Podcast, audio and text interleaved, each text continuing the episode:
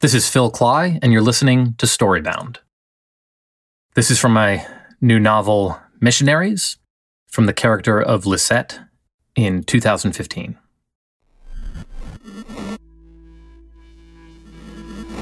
Welcome to Storybound, presented by LitHub Radio and the Podglomerate. I'm your host, Jude Brewer.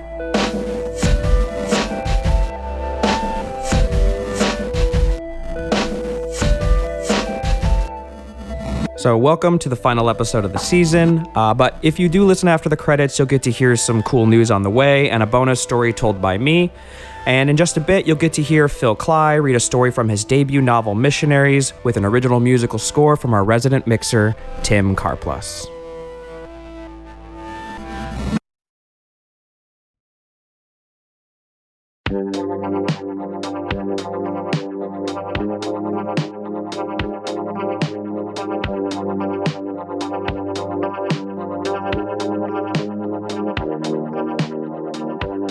It didn't begin with the bombings, by which I mean Kabul was no longer Kabul well before then. There used to be thousands of us Westerners, mostly military and contractors, but also aid workers, missionaries, adventurers, diplomats, and journalists like myself, trying to make our mark or our fortune in the good war, Afghanistan, as opposed to the dumb war, Iraq. The money we brought kept things kicking in our Kabul, the Westerners' Kabul, the city within the city that was unaffordable or just plain off limits to ordinary Afghans. People called it the Kabubble. And the Kabubble meant imported steaks at Boccaccio, bootleg Heinekens on Flower Street, and rooftop parties overlooking the lights that crawl up the sides of the mountains around the city at night. It meant a place you could let your hair down, drink alcohol, and tell strangers the lies you told yourself about why you were there, what you were doing, and what a difference you were making. By 2015, those days were long gone. Troop levels down from a peak of over 100,000 to less than 10,000, and for all the cheerleading for a military exit I've heard from self righteous European aid workers and 22 year old journalists seeking to give voice to the Afghan people, I couldn't help noticing that as the American military left, those folks' numbers thinned out too. You didn't see as many correspondents or NGO administrators or even heavily armed white dudes in cargo pants on Street 15 those days. The tide has turned, Obama had told us in 2012. Indeed. Then, early morning, early August, the sound of an explosion. We hear the boom in the office, the window frames rattle, and Asif, one of my Afghan colleagues, looks at me and says, Hopefully, It's 8:30. I haven't had my coffee yet and neither of us is eager to run out to a bomb site and try and count dead and injured. We both run up the stairs to the roof. Just a few years prior, there would have been a gaggle of photographers and cameramen already there, filming black smoke, placing bets on what got hit. To the extent that people cared at all, they cared then. In 2015, there's a lot less interest in random explosions in Kabul. The offices are depleted, and when we get to the roof, it's just Omar, languidly snapping photographs and sucking on the tiniest nub of a cigarette. I'm not sure of Omar's exact age. He was a young boy during 9 11. He's probably barely in his 20s, but he affects a hard bitten cynicism. Big, maybe even big, big, he says. But early for too much people traffic, so I guess. He surveys the scene with an expert eye. This is how Omar talks when sober. Drunk? I've seen him cry about these things and speak idealistically about the work he does bringing his country's suffering to the world's attention. It tends to make everyone around him embarrassed. After calling his relatives and confirming that everyone's all right, Asif says he'll head down to the site. Since I figure Bob will want me to write the snap, I go downstairs, call the military press office, they confirm there's been no controlled debt, but they can't confirm an explosion, so I write Explosion sounds in Afghan capital, plume of smoke seen rising. I read it over once, twice, press send. Not a lot of information, but two minutes later, while I'm working on my second paragraph for the urgent, Bob swings by from the back office with a cup of coffee and says, You beat the AP by two seconds. He places the coffee in front of me, my reward. I take a sip, finish off the last paragraph. It's clocking in at 125 words and send it. Four minutes from start to finish. Good enough. Now, the work begins. Asif's already heading to the scene. He's got a motorcycle, which means he's way better at getting through Kabul traffic than those of us relying on taxis or the agency car. Bob tasks me to write, Denise to work the phones. Denise is 23 and plain looking, but she's so much younger than I am that even when we're together, and even though I know I cut a striking figure when I want to and she ties headscarves like a homeless bag lady, she turns heads. She's catnip to a certain kind of guy. The kind of guy who's not quite sure his time in Afghanistan has proved his manhood and, besides, is secretly terrified of death and needs to work that anxiety out by fucking the young. Terror sex. That's what my friend Cynthia calls it. And both of us are a little uneasy that terror sex doesn't hold as much appeal for us as it used to. I want to be at least as alive as the vulgar, we'll say, quoting Frank O'Hara. But we're not that alive anymore, and not even really sure we want to be. After all, we hold the Denises of the world, and our younger selves, and the men who fuck them, in contempt. Can we say this is rare? Denise asks, a little tentative. When was the last one? Bob's style of instruction is Socratic. Three weeks, I say. Does that count as rare? Says Bob. For a war zone? Says Denise. Kabul's not a war zone, I say. Last bombing killed five people. How many dead would it take to make Kabul unsafe? Point of comparison is Kabul's murder rate worse than New Orleans, says Denise. Is New Orleans safe? Asif calls in. The bomb went off near the Interior Ministry, or possibly beside the Interior Ministry. The police aren't letting him in, but he's convinced a storekeeper to let him onto his roof. He's got Omar taking shots of the damage. Hopefully, he'll get something artful, something beautiful enough to get picked up and extend the reach of the violence, make some dent on the public mind. The great democratic public relies on the intrepid veracity of the free press to cut past the political rhetoric with hard hitting facts so they can make informed decisions, which, 15 years into this war, hasn't happened yet, but hey, maybe could someday. Denise gets a contact at the local hospital to confirm seven dead, but we don't know who the dead are, and that matters. If they're Afghan forces, ISAF will spin this as a good news story. Afghans stepping up and courageously defending their country, protecting it from greater harm. If the bomb went off somewhere inside the Interior Ministry, though, that will make the Kabul administration seem weak, hopelessly compromised. If it's a civilian target, well, it'll be another data point in the shift the Taliban has taken to kill innocent Afghans. The Afghan government will issue a statement vaguely laying the blame on Pakistan. The US military will say it shows the Taliban's increasing desperation, whatever that means. Bob turns his computer and shows me a Twitter conversation between ISAF Media and the Taliban. The outcome is inevitable. Question is how much longer will terrorists put innocent Afghans in harm's way? reads the ISAF tweet. And a self appointed Taliban spokesman tweeting back, You have been putting them in harm's way the past 10 years, razed whole villages. Worthless, I say. I look at my watch. I want to get to the site before the police have cleaned everything up, in time to get some color. A newly orphaned child wailing and looking around helplessly for her parents, the green pickup truck used to bring the wounded to the hospital, the shattered glass and ruined fruit stalls, businesses, livelihoods, lives. Omar's photos will help, not just the ones we'll use, but Omar's always good at taking a few purely documentary shots so we can run down mundane details that don't always do so much in a photo but pop in a story. Like the elderly Pashtun man in the last bombing, who with blood running down his arms held his coat over the corpse of a woman to protect her modesty.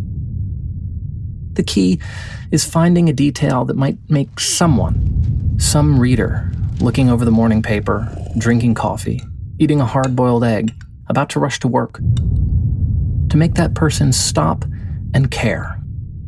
It's difficult, in part because these days I find it hard to get those details to even make me care. When I first came here, I was full of rage at the indifference most people back home showed to the deaths of Afghans. All these human beings, suffering, dying, and fighting with unbelievable courage to live in this brutal country, courage that can inspire you for at least a few years. It's a feeling I doubt I'll ever get back. These days, the thought will sometimes run through my head as I lie in bed trying to sleep I am broken, I am broken, and I do not know how I will ever fix this hole I've carved into my soul. And then I hear the much larger sound of the second bomb.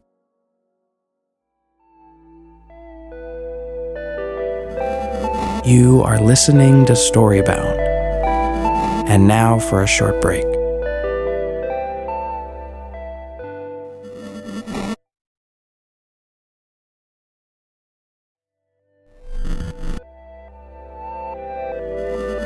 And now we return from our break.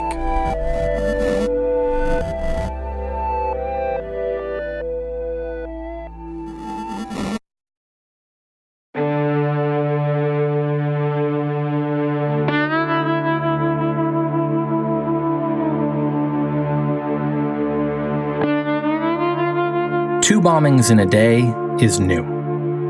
New is bad. But for the moment, I have work to distract me. The AP beats me on the urgent suicide bombing in Cartier Mamoury. As I'm grabbing my bag, Asif calls and I put him on the speaker.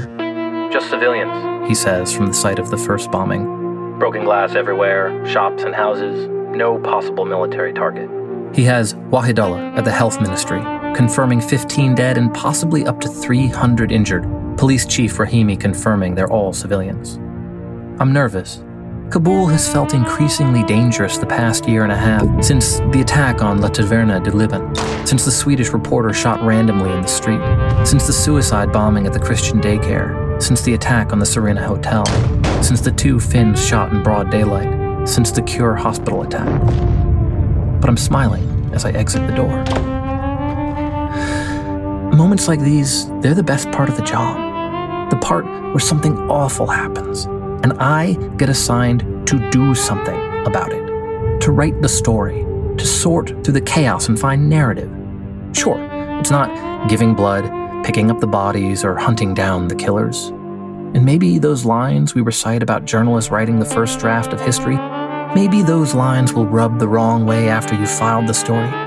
You've sent your work out into the void enough times with only the smallest hope that anybody will care. It even becomes funny when a colleague sends you an email from Washington tell you, you know, I got back from Afghanistan only a month ago and already I catch myself talking about the war as if it's not still happening. And you think, what am I doing here? But before I file, when I'm talking to survivors, when I'm gathering the pieces, and finally when I'm writing, when I'm piecing together the awful parts into some kind of whole that readers can accept and digest, I'm a believer. Doing something means believing in it, it means faith. So when horror happens, I don't just have to endure it the way most people here do. I get to act.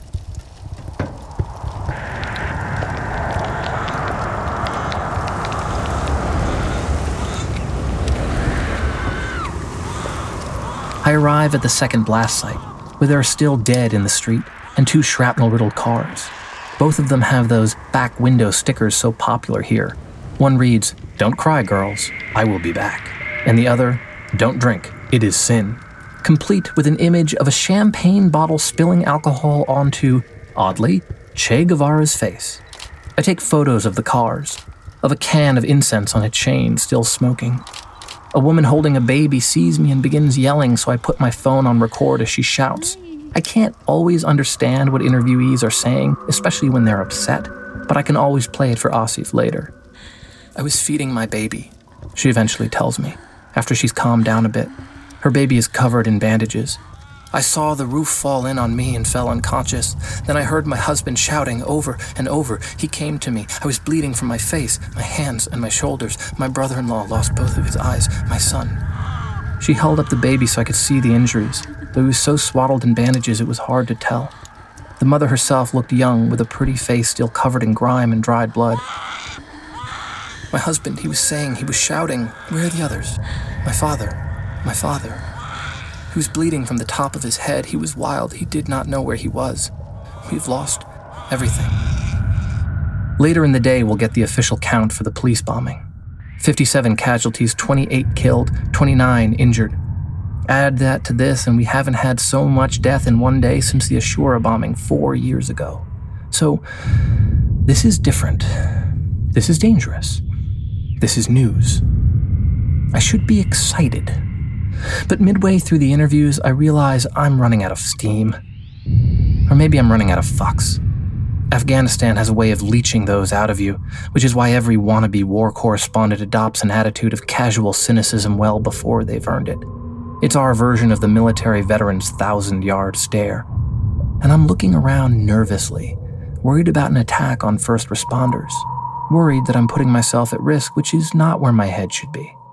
I push those feelings away and decide, fuck it. I'll fight the Kabul traffic and head to the first blast site too. Double the risk, you coward.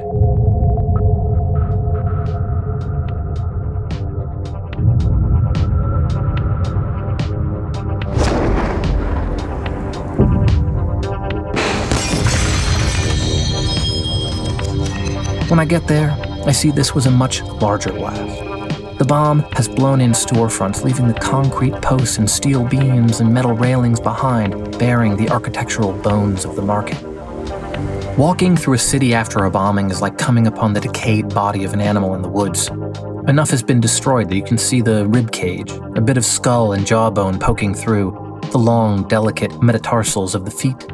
Enough hints to imagine for yourself the whole skeleton that once structured life. I walk through the crater, see the edges come up to my waist. Beyond the crater, there's a man sweeping glass and rubble out of a ruined store. I see a young man searching for valuables in the rubble. And then, shadowed in a doorway, a toddler beams at the world, a chunk of rubble in her fat hand raised high.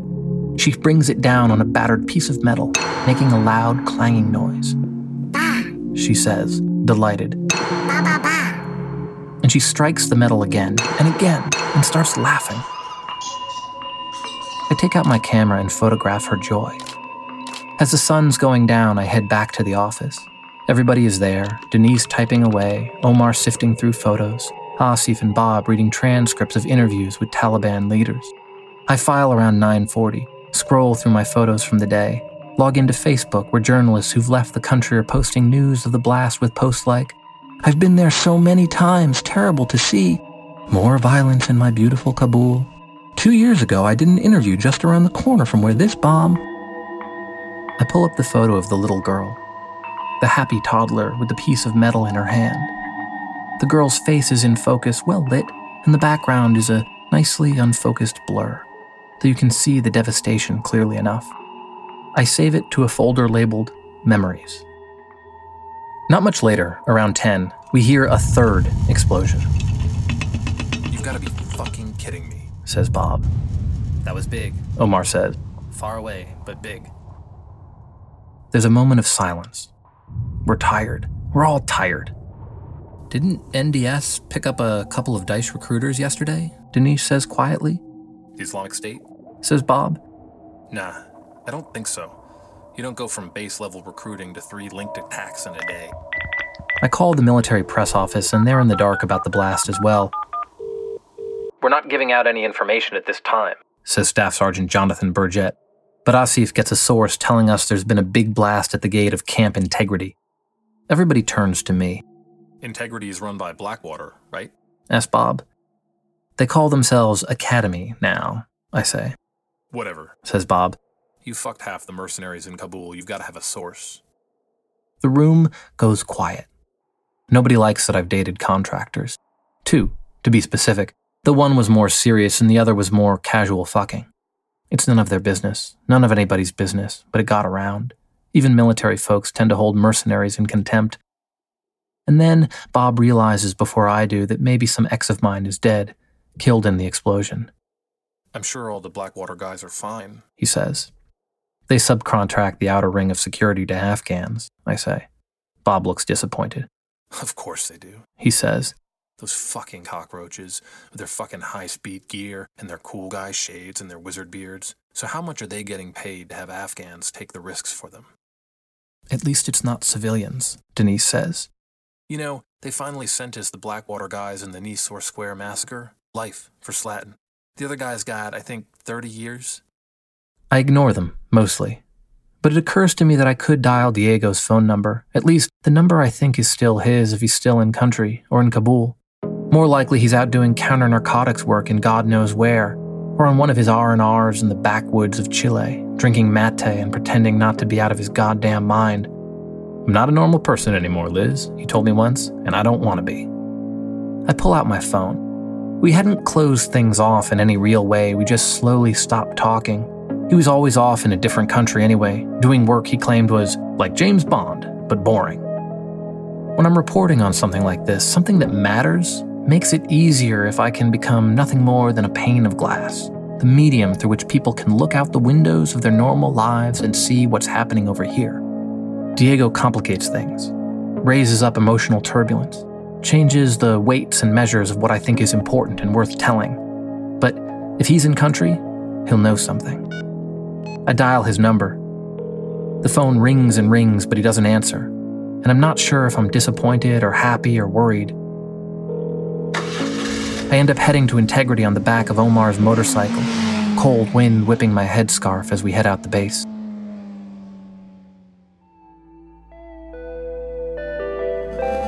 You are listening to Storybound.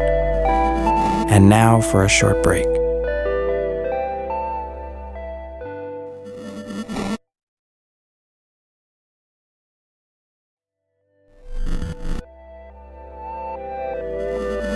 And now we return from our break.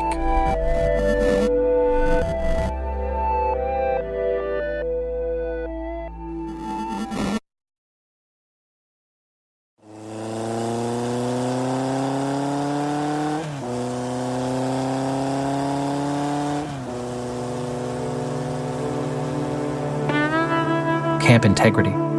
Sometimes I'm not sure if the US government is just trolling us when they name these things. What else would you name a giant 435,600 square foot compound run by the most notorious mercenary outfit of the modern wars? Blackwater, Xe, Paravant, Academy. They secured a $750 million contract in 2012 for information related to the counter drug effort in Afghanistan, and they've been running integrity ever since. When we were dating, I once asked Diego how the drug effort was going. He pulled out an iPad and showed me a graph tracking opium production against the price of wheat over the past 10 years. When the price of wheat was high, opium production went down. When the price of wheat was low, opium production went up. Along the graph were little markers indicating various points at which the US launched multi billion dollar counter narcotics efforts. They didn't seem to have had the slightest effect on overall production. So, what's the point of what you do? I asked him. He shrugged. We affect things on the margins. What kind of narcissistic asshole would think he could do more than that? But hey, there are lives in those margins. I rolled my eyes. You ever known a heroin addict? He asked. I mean, have you ever seen it? Sure. That shit is pure evil, Liz. Pure evil. No lie. And Blackwater pays well, I said. It's Academy now, he said, and sighed. Nobody ever asks a homicide detective if they're going to end murder. The question isn't whether we can win, it's whether it'll be worse if we stop fighting. Afghan police stop us as we approach the blast site. There were a couple of NDS pickup trucks, two unmarked white vans, an MRAP in Overwatch, a lot of people standing around with guns, a few interested onlookers. Inside the ring of police, I can make out some damaged blast walls, but can't actually see much else. No good shot, Omar says, but I can work magic. He gets off the bike and starts walking the perimeter. I head into the crowd and ask people what happened. A couple of people give me the same story one big boom, then some smaller booms, maybe grenades, and small arms fire. An assault, not just a suicide bombing. Dead bodies? I ask. Heads nod yes. I'm exhausted, and though this should be exciting, I don't care. Three bombings in one day. Does it mean anything? Yes, no, who knows? I call Diego again. This time, he picks up. What do you expect me to tell you, Liz? He answers, sounding frustrated and hostile. That you're okay, I say. Oh, he says softly. I'm okay. Around me, the crowd is thinning. There's little more to see here, little point even to having come. Omar will get decent shots, but nothing to beat his work from the earlier bombings. Those are the photos that will run. Well, then, he says. He sounds tired or sad. There's something there. Thanks for thinking of me. Diego. What? You want a quote? I could do it off the record. How's this? I hear him shuffling through papers. Human lives are brief and trivial. Yesterday, a blob of semen. Tomorrow, embalming fluid. Ash. Lovely. It's Marcus Aurelius, seriously. He doesn't really qualify as news. Suddenly, I'm angry. You know what, Diego? Fuck you. Would you feel this way if it wasn't just Afghans who were killed? If it were one of you? Omar sees me and approaches. He can see I'm upset. He raises the camera and snaps a photo. I draw my breath in sharply. Later, I'll ask him to delete the photo. I'm here to observe, not to be observed. Look, I say. We lost one too, Liz. Not Academy, U.S. military. Oh. Omar puts the camera up to take another shot of me, and I give him the finger. He smiles and snaps the shot. Did you know him? He was 7th Group. Oh. Diego's old unit.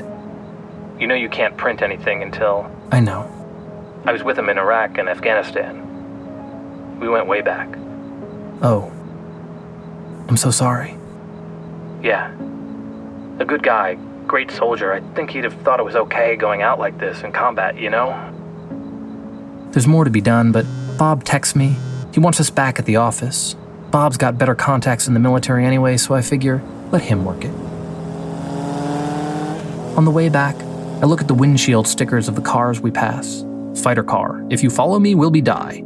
You are my heart always. One has an insignia of the presidential palace and former President Hamid Karzai. Another, the face of the Mujahideen Ahmad Shah Massoud. And then a Toyota Camry with I hate girls. The next day, we find out the name of the 7th Group operator, Master Sergeant Benjamin Kwan, Benji to his friends. We don't get the names of the eight Afghan armed guards who also died. Not that there'd be much point in hunting the names down. UNAMA claims zero civilian casualties for that attack, though they put the day's total at 368 52 killed and 316 injured, with 43 of the dead and 312 of the injured civilians. Diego doesn't pick up the phone when I call him to get more detail. The Taliban claims the police academy attack and the camp integrity attack, but not the first bomb. Bob takes this to mean it was an accidental early detonation, a bomb headed for somewhere else, aimed to ruin other lives. Please leave your message. The day after, while we're still scrambling, there's a fourth bomb, this one at the entrance to the airport, killing and injuring 21 people, though by this point the numbers have blurred to just numbers.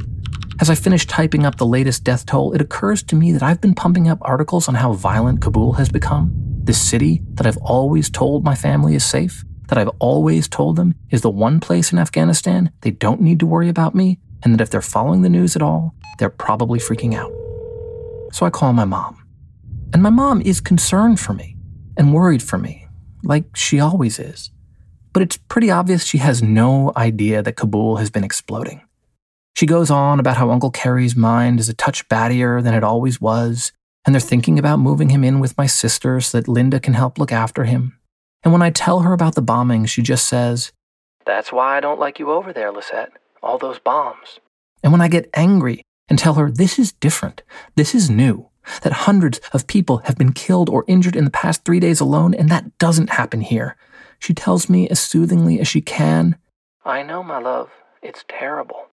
Because to her, to my mom, a woman who follows the news, who is smart, who is interested in foreign policy, who has a fucking daughter living in Kabul, this is certainly terrible, but also just what happens over there. It's not a surprise. And I realize that no matter how jaded I've become, I'll never be as jaded as the average American. I don't think you know what it feels like to have a child in a war zone. To be a parent is to always have A piece of your heart. I know, Mom. a piece of your heart traveling around outside your body. And I'm ashamed talking to my mother. Though I'm not sure why, just that I feel foolish and that I also have the absurd desire to crawl into my mother's lap, my very petite 67 year old mother's lap. Though at the same time, I'm so angry, or maybe just feeling betrayed. And if I showed up at her house tomorrow, I know I'd sit in stony silence while she made me tea and talked about how America is falling apart and it's mostly George Soros' fault. But then she asked me what she always asked me. When are you coming home? and I surprise myself with what I realize is an honest answer. Soon. The story you just heard are two chapters from Missionaries, Phil Klay's debut novel. If you Google it, you'll find out that Missionaries was actually written by a National Book Award winning author and Iraq War veteran. Phil's real good at examining the globalization of violence through the interlocking stories of four characters and the conflicts that define their lives. He's also super swell to work with. We had a really fun time actually putting this episode together. Uh, Tim Karplus, he helped by creating some really deep scores. Uh, I did the arrangement with sound effects, and then I passed those files off to Tim, and he did the mixing. So it just really came together in such this harmonious way, and we couldn't have done this without the help of Phil's performance and Tim's engineering. Uh, we would also like to thank Liz Calamari at Penguin Press and Jeff Umbro of the Podglomerate. Jeff is our executive producer. Uh, he does a lot for the show. Uh, he also does a lot of work that I just can't do myself, and I'm really grateful to know him as a professional and as a friend. You know, it's uh, we've we've all been affected uh, this year in a really deep way. Uh, it hasn't been easy, um, and sometimes my gut instinct is to not address it and just keep moving forward and, and not, you know, not let it shake me. But, you know, that's because I still believe in people. I believe in the stories they tell, and I believe in our audience who wants to listen to it. I have really enjoyed hearing from some of you, you know, reminding that, you know, reminding us that our show matters, that these stories matter because they aren't just easy stories to tell. Most of what you hear on the show is nonfiction or it's fiction inspired from nonfiction, you know, real events. It's why this show can feel intense sometimes, or the music can feel kind of overbearing. It's why this show isn't for everyone, but it's also why it's definitely for those who enjoy getting lost in a story. Getting so lost that they want to disappear and imagine and escape for just a little while because I still believe in escapism. I believe in a good sleep. I believe in getting the full eight hours or whatever that means to you. Because I only sleep two or three hours a night on average, and that's just how it's kind of always been for me while I'm moving through trauma. Because my dad dying in July was a real gut punch. Uh, we had half the season produced, still another five episodes to go. We were on a good schedule, but anytime I feel the effects of death, it ripples outward within me. It happened last year. It's happening. It happened twice last year, and it's happening again. Because that's what happens as you get older.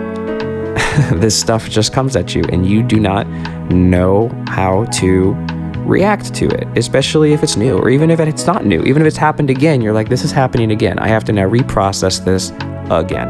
You know, a lot of people are, you know, familiar with calling this um, complex PTSD. You know, think of what Phil Klay is writing about in his story in this episode and what he's going through with, um, you know, uh, being a journalist in that area, right?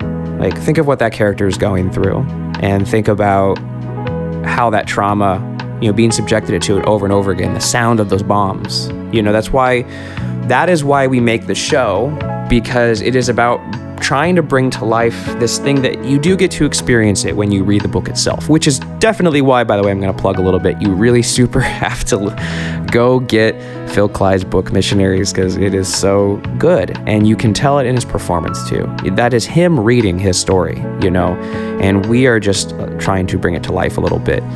Um, anyway, the, the point is, is when death happens, it ripples you know, outward within me. And I've had enough breakdowns and I've processed them for a lifetime, and I'm okay. I'm okay because I have writing. It was a gift from my father, just as the knowledge of psychology and therapy were gifts from my mother. Um, you know, and and so, uh, do you want to know what's happening next? Well, a third season of Storybound, for sure. Uh, also, a fourth season of Storybound uh, bonus episodes in between, still produced by Lit Hub Radio, still produced by the Podglomerate, still hosted by me, Sleepy Voice, Jude Brewer. And before I say goodbye, because I won't be saying hello again for a few weeks, I wanted to say thank you to the listeners who have been reaching out via Twitter and Instagram, Facebook, my own website. It's um, super fun to read what you write and write what you feel connected with.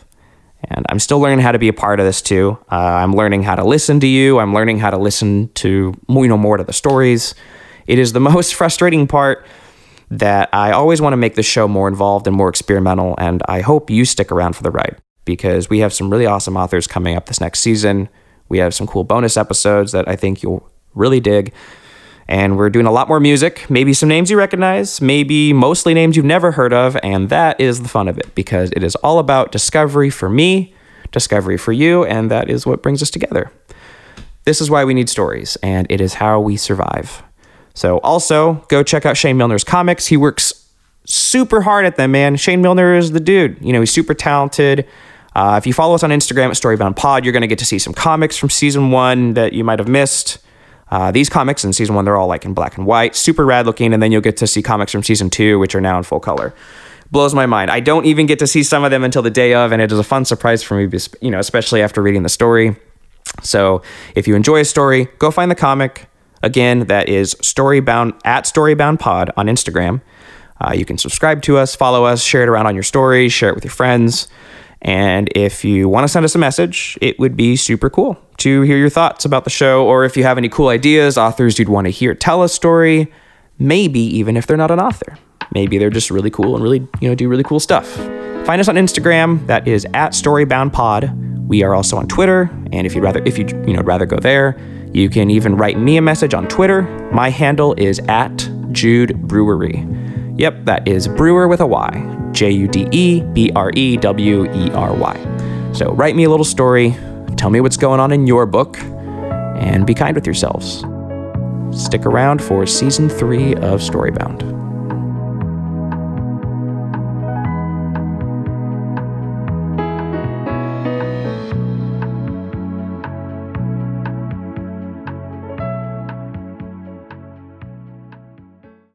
Okay.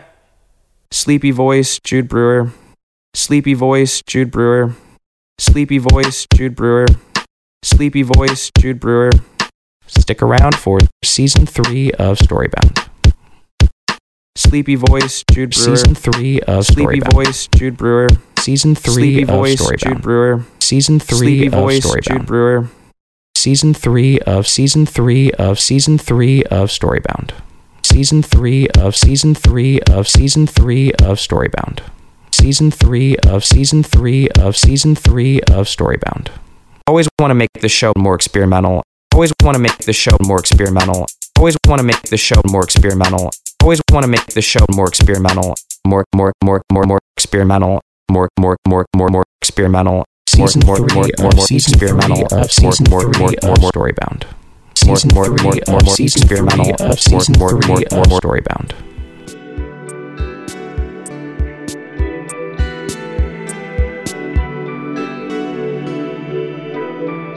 The Podglomerate, a sonic universe.